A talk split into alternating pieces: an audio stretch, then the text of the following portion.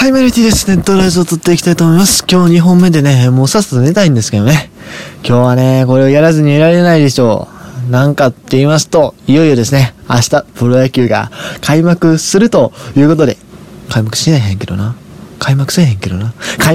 うことでですね、今日はいよいよ順位予想の方をやっていきたいと思います。イエイ！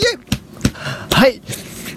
まあ、開幕せえへんねんけど、はい。今日はですね、まあ、事前にですね、すでにもう順位予想してるんで、それをですね、今日発表して、かつまあ軽い、理由っていうのを紹介したいなと思います。はい。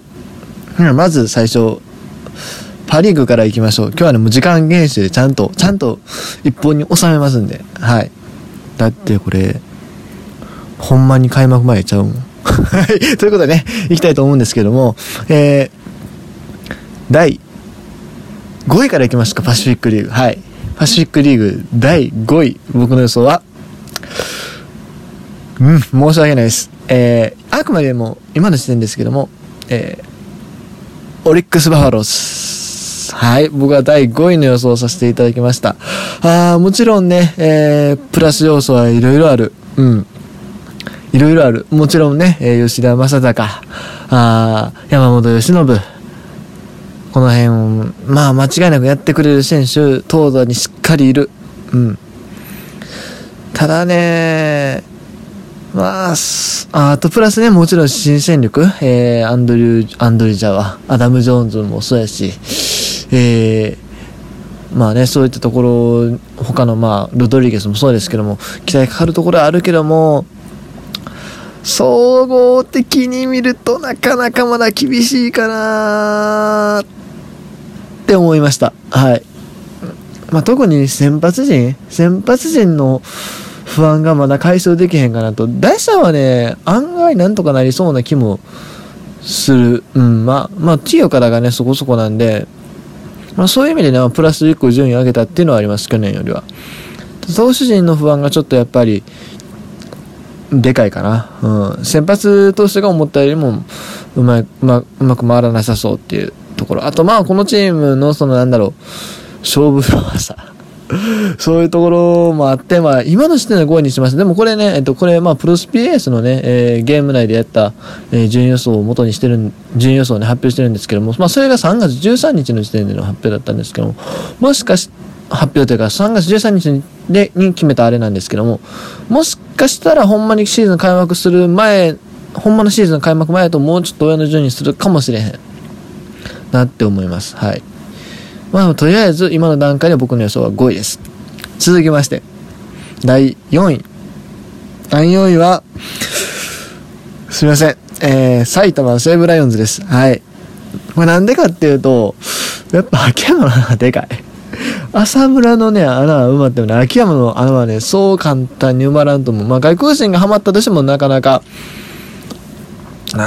あそこまではいかんかなと。まあもちろん日本人のね、新しい戦力が出てくるっていうのもあると思うけども、でも他の選手のね、マーク点をまあ、多少薄れる部分もあるし、あとまあ、去年ほどおかわりくんがやるかなっていう、そこの疑問はありますよね。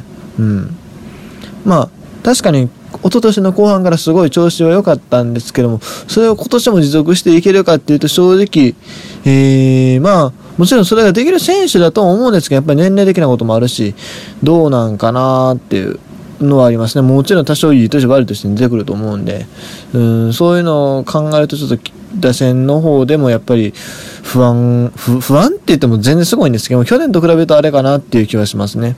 で、プラスアルファですね、田端投手の抜けた穴、まあ抜けてないんですけど、まあ抜けたと言ってもいいですね、まだでも。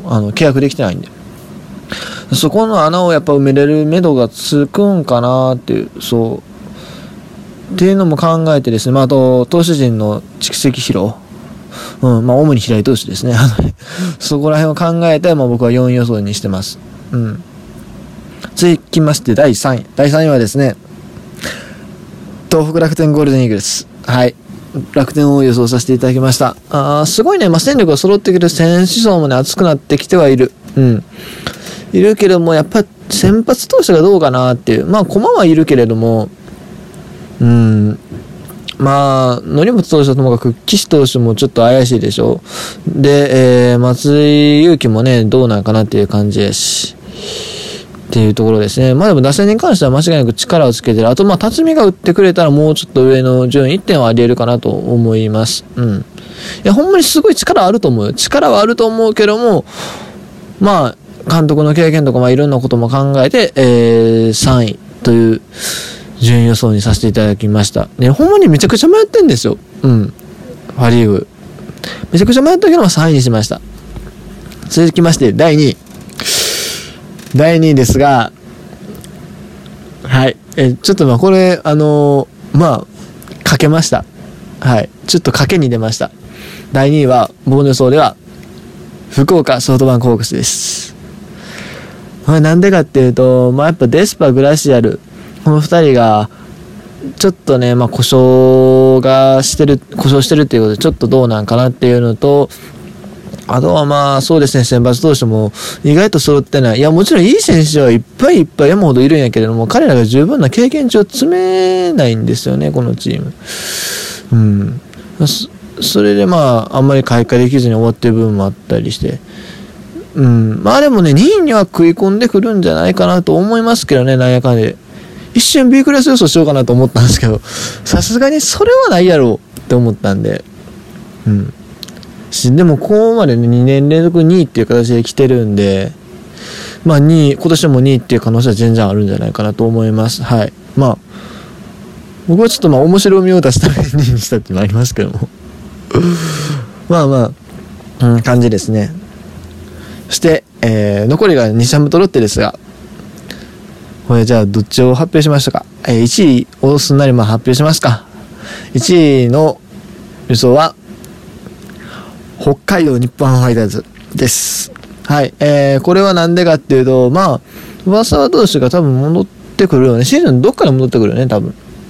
ちょっとあんまり詳しくは知らないけど、でも、まあ、あとまあ、有原投手もいるし、マルティネス投手がね、しっかりしてますし、まあ、そう、戻ってきたからね、彼が。そこら辺考えると先発の駒っていうのは、去年に比べるとだいぶ揃ってくるかな、というふうに思います。プラスアルファは、まあ、中田選手のね、調子がいいし、ワンボールも去年よりはやってくれそうな感はあるし、二遊間ですね。ちょっと弱かった二遊間っていうところも、まあ、鍋涼選手のね、成長と、石井和成選手出てきて、まあ、彼がね、フルシーズンでやるかどうかわかんないですけども、まあ、でもまあ、中島拓也を使わざるを得ないみたいな状況からちょっと脱出あるのかなっていう印象なので、うん。あとまああれですよね、中田翔さんのレペチっていう話ね。まあ、ホックストロットさんが言ってるんで、ね、まあ、それを信頼して、でも実際オープン戦3本塁打でしょ。調子いいですよね。それ考えたら、全然あるんじゃないかなと思います。ただやっぱね、このチームね、怪我人が出るときはちょっと怖いよね。うん。そこをカバーできるだけの戦力がいないので、ただでも順調にいけば全然1位あると思いますけど、でもね、8月まではね1位というか、首位争いしてたチームなんで全然あるんじゃないかなというふうに思います。そして最下位予想にしたロッテなんですが、まあこれに関してはね、まあ補強がそんなに大したことないしそうですね。まあ、レアード選手もね、正直あれやし、去年はレアード選手が良かったからっていうのはあるしね。うん。もちろん福田周平選手はね、結構やってくれそうな感じはありますけども、でも、大きな福田の2人で、そのなんだ、怪我したらやっぱり終わりなところがあるんで、なかなか厳しいんじゃないかなと思います。もちろんいい選手いるんですけど、ね、井上聖也選手とか。ただまあ、でも全体的に見て先発陣の駒とかもね、まあもちろん若い投手は出てきてはいるけれども、やっぱりちょっとまだ弱いんちゃうかなっていう感じもしますし、結局涌井選手出してみませんし、取ったのプラマイゼロみたいなもんですし、リリーフもね、坂井選手を放出してるんで、ちょっとマイナスなんちゃうのと思ったりしますしね。まあまあそんな感じでですね、ロッテに関してはちょっと最下位予想させていただきましたっていう形ですね。残り3分でセリーグを語れるのか語ります。セリーグの順位予想ですが、第5位。第5位、ここはもういきなりですね、読売ジャイアンツ。これはちょっと無理がある気がするんですけども、まあ、なんだかっていうと選抜がおらへんから。単純そんだけです。はい。あとまあ、キャッチャー大城をね、無理やり使おうとしてたら多分、そうなるんじゃないかなという気がします。小林選手はね、もうちょっと多めに起用したら全然上はあると思いますよ、僕は。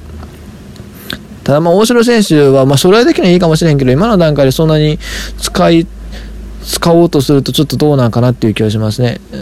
そして、第4位横浜 DeNA です。まあここに関してはまあ筒香選手に抜けた穴っていうのもありますし、まあ東投手が今年1年絶望というのもあるし、まあそうなんです。選抜投手がね、まあ数がいるようで今永選手がそこまでっていう印象があるんでね、まあって4位にしました。まあでもまあオースティン選手とかね、そういうすごい新しいね、新加入の強力な選手がいるんですけども、とりあえず4位ですね。